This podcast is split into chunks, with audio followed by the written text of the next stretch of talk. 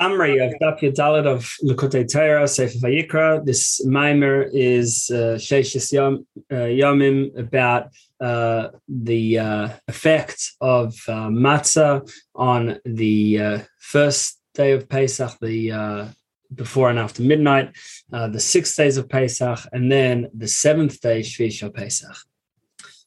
Okay, so we're starting in the first column halfway down, Vihine.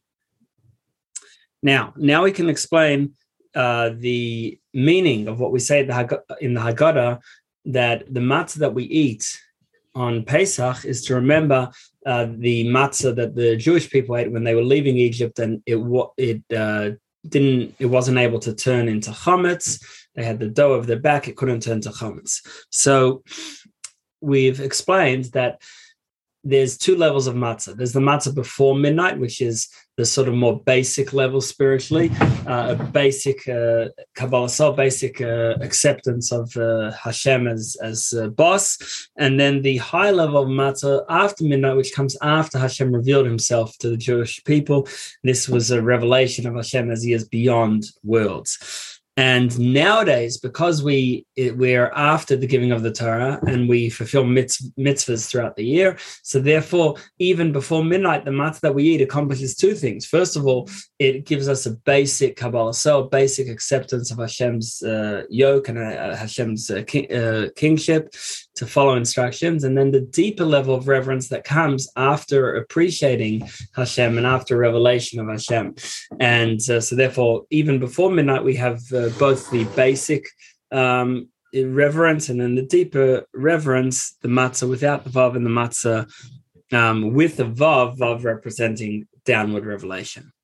Now, hey, so now uh, it, it, it goes on to discuss Shvi Pesach, and that Shvi Pesach uh, the seventh day of Pesach, the day when the sea split. So that rep- the, sea and dry land represent two modes. Dry land is where you can see everything on the dry land. You can see all the trees and the pe- people, the animals. Whereas uh, in the sea, you can't see all the the vegetation and the animal life that's there because it's all covered by the sea. So land represents the uh, revealed worlds, the worlds where that we can relate to, and then the hidden world, the world beyond, uh, that's represented by the sea. So normally they're two different levels, and we we don't really un- get, we don't really uh, can't take in what's happening in hidden worlds where where it, it's godliness is palpable and and and the reality, and it's it's just beyond us.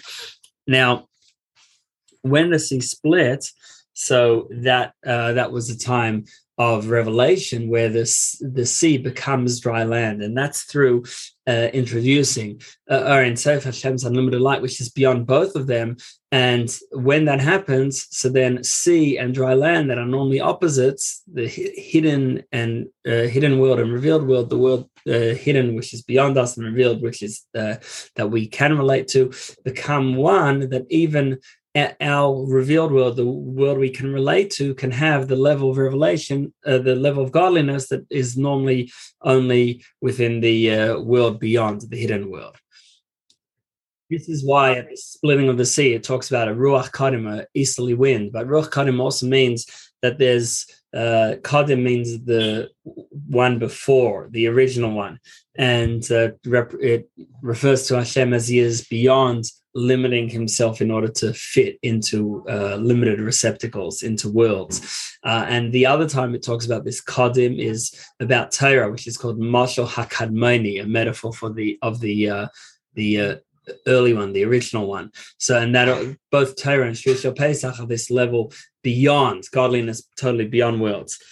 Now, how do we get there? Through eating matzah for six days. So six days of eating matzah represents the six uh, spheres from chesed until yisod, from loving kindness until bonding.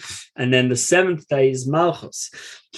And uh, through us uh, bringing upon ourselves Hashem's light in each of these six modes.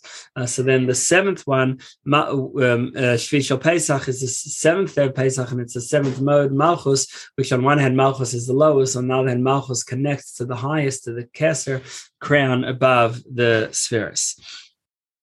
Now, Shvi Pesach is called Atzeres. it's a name for a, a, a Yom Tov, holiday.